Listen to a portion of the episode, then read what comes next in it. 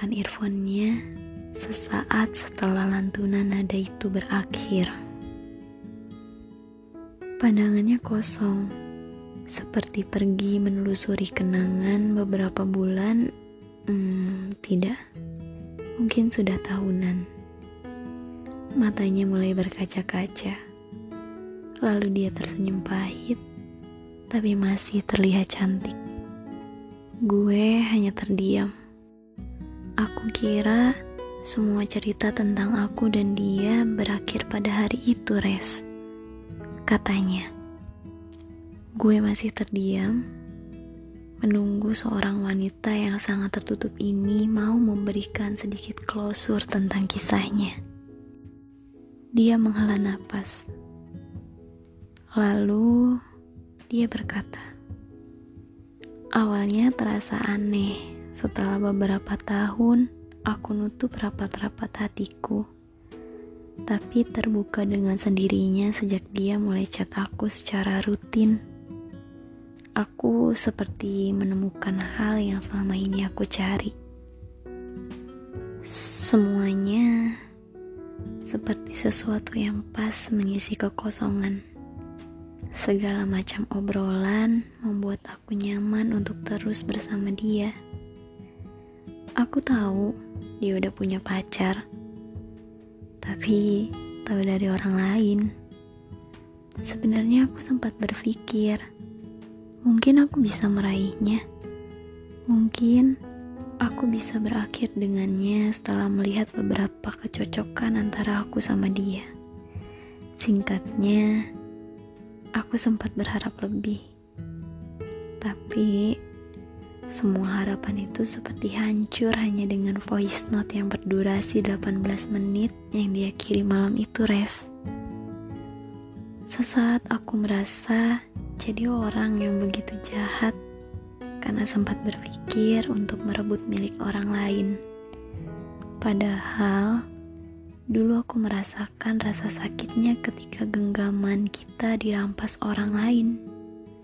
Malam itu dia bilang kalau dia akan melamar pacarnya. Aku bisa apa, Res? Selain nangis. Pada akhirnya benteng pertahananku runtuh lagi, hancur lagi, jadi serpihan lagi, dan aku harus bisa memperbaikinya lagi, kan? Kamu tahu, Res, berapa lama aku mempersiapkan hati untuk sampai pada hari di mana aku harus berjabat tangan padanya di pelaminan sebagai tamu. Lama, Res, sejak sebelum dia lamaran. Semua kenangan tentang dia tersimpan rapi. Perasaan itu masih ada, tapi terpaksa harus disimpan di lini masa lainnya, kan? Rasa nyaman, rasa suka, dan rasa sakit.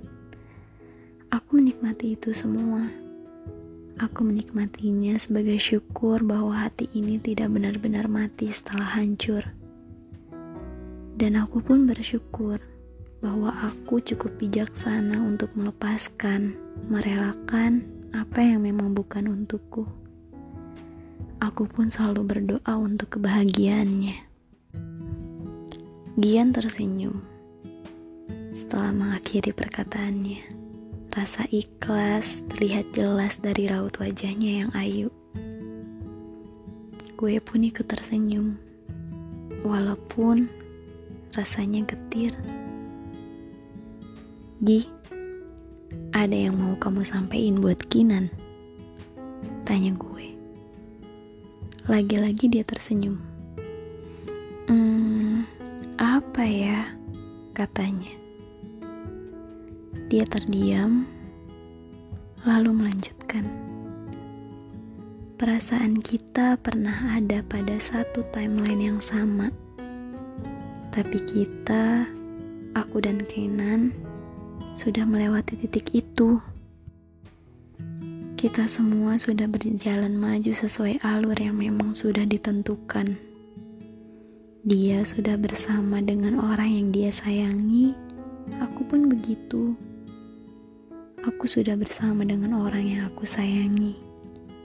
Tapi aku berharap aku dan Kinan selalu bahagia, meski bukan untuk membahagiakan satu sama lain. Gue hanya bisa tersenyum mendengar perkataan Gian. Wanita di depan gue ini salah satu orang yang luar biasa. Gian mengajarkan banyak hal. Mengajarkan bahwa kita gak harus menghancurkan kebahagiaan orang lain hanya untuk membangun kebahagiaan kita sendiri. Dan memang beberapa kisah lebih indah bila berakhir apa adanya. Happy ending tidak harus selalu berakhir bersama, kan?